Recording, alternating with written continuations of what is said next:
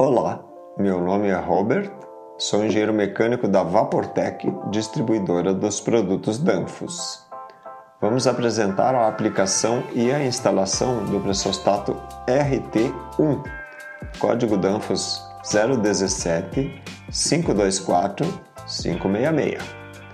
A faixa de pressão desse pressostato é de menos 0,8 a 5 bar e o diferencial é ajustável entre 0,5 e 1,6 bar.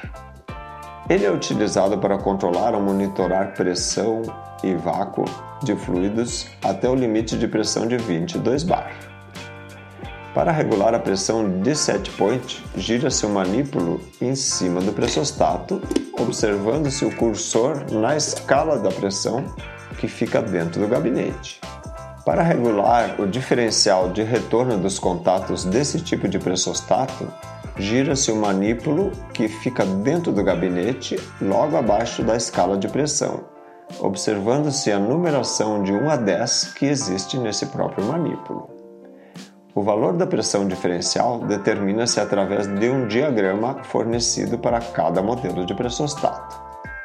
A ligação do cabo elétrico é feita pela lateral, onde existem dois prensa-cabos tipo PG 13.5, e a ligação elétrica é de contato simples SPDT, sendo número 1 o borne comum, esse aqui, o número 2 é o borne normalmente fechado, esse de trás, e o número 4 é o borne normalmente aberto.